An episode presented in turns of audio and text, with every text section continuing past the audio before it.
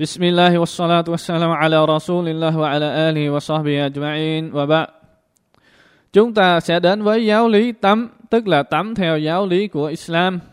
Tắm mà giáo lý muốn nói đến là cho nước đi khắp toàn thân theo một hình thức ứng định. Bằng chứng cho thấy bắt buộc phải tắm là lời phán của Allah subhanahu wa ta'ala.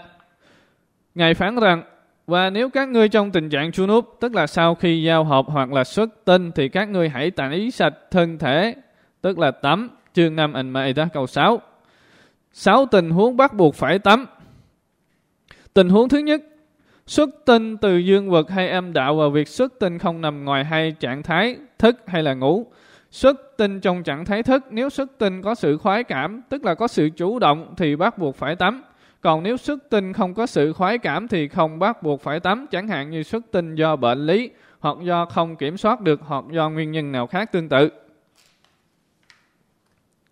Xuất tinh trong tình trạng trong trạng thái ngủ được gọi là mộng tinh bắt buộc là phải tắm dù có sự khoái cảm hay không có sự khoái cảm.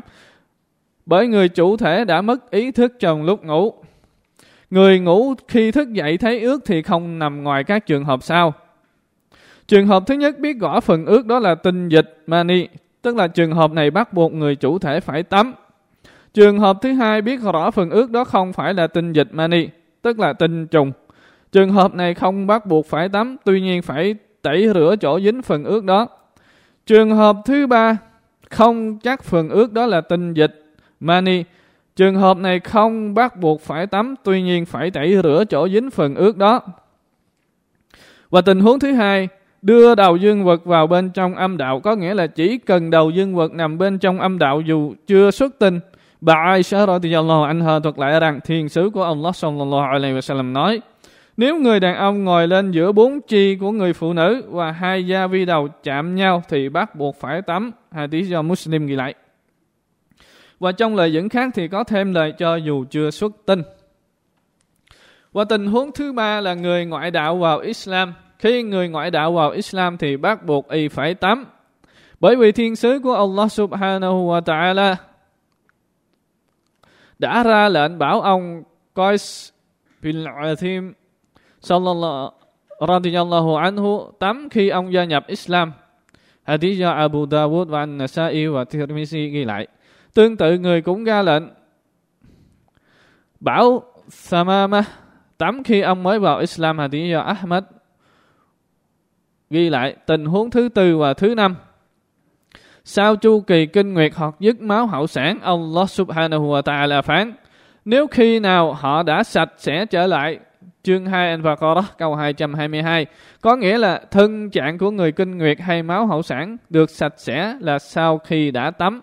Bà Aisha radiyallahu anha thuật lại rằng thiên sứ của Allah sallallahu alaihi wasallam nói khi nàng đến chu kỳ kinh nguyệt thì nàng hãy thôi lễ nguyện salat và khi nàng dứt chu kỳ thì hãy tắm và dừng lễ nguyện salat trở lại. Hadith do anh Bukhari ghi lại. Và tình huống thứ sáu là chết bà Ummu Atiyah radiyallahu anha thuật lại rằng, thiên sứ của Allah sallallahu alaihi wasallam bảo bà tắm cho con gái của người. Người nói hãy tắm cho nó ba lần, năm lần hoặc là nhiều hơn. Hãy tí do anh Bukhari và Muslim ghi lại. Và cách thức tắm có hai cách tắm.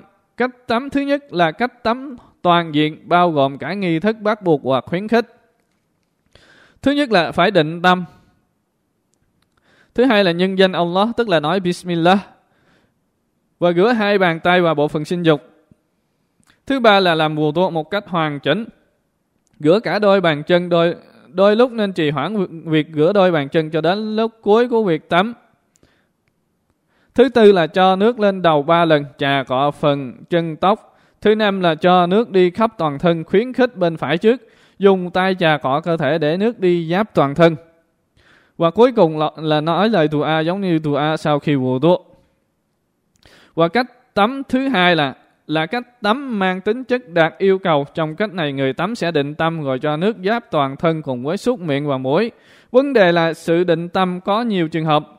Trường hợp thứ nhất, người chủ thể định tâm tắm xuân ná hoặc tắm bắt buộc thì một trong hai đều có giá trị cho nhau. Và trường hợp thứ ba, thứ hai là người chủ thể định tâm tẩy xóa tình trạng Hatas, cả đại Hatas lẫn tiểu Hatas hoặc tình trạng Hatas nói chung hoặc định tâm cho lễ nguyện Salah hoặc cho việc đọc Quran thì tất cả đều có giá trị cho nhau. Và trường hợp thứ ba là, người chủ thể định tâm tẩy xóa tình trạng đại Hatas sẽ mang giá trị cho tất cả. Cảm ơn các bạn.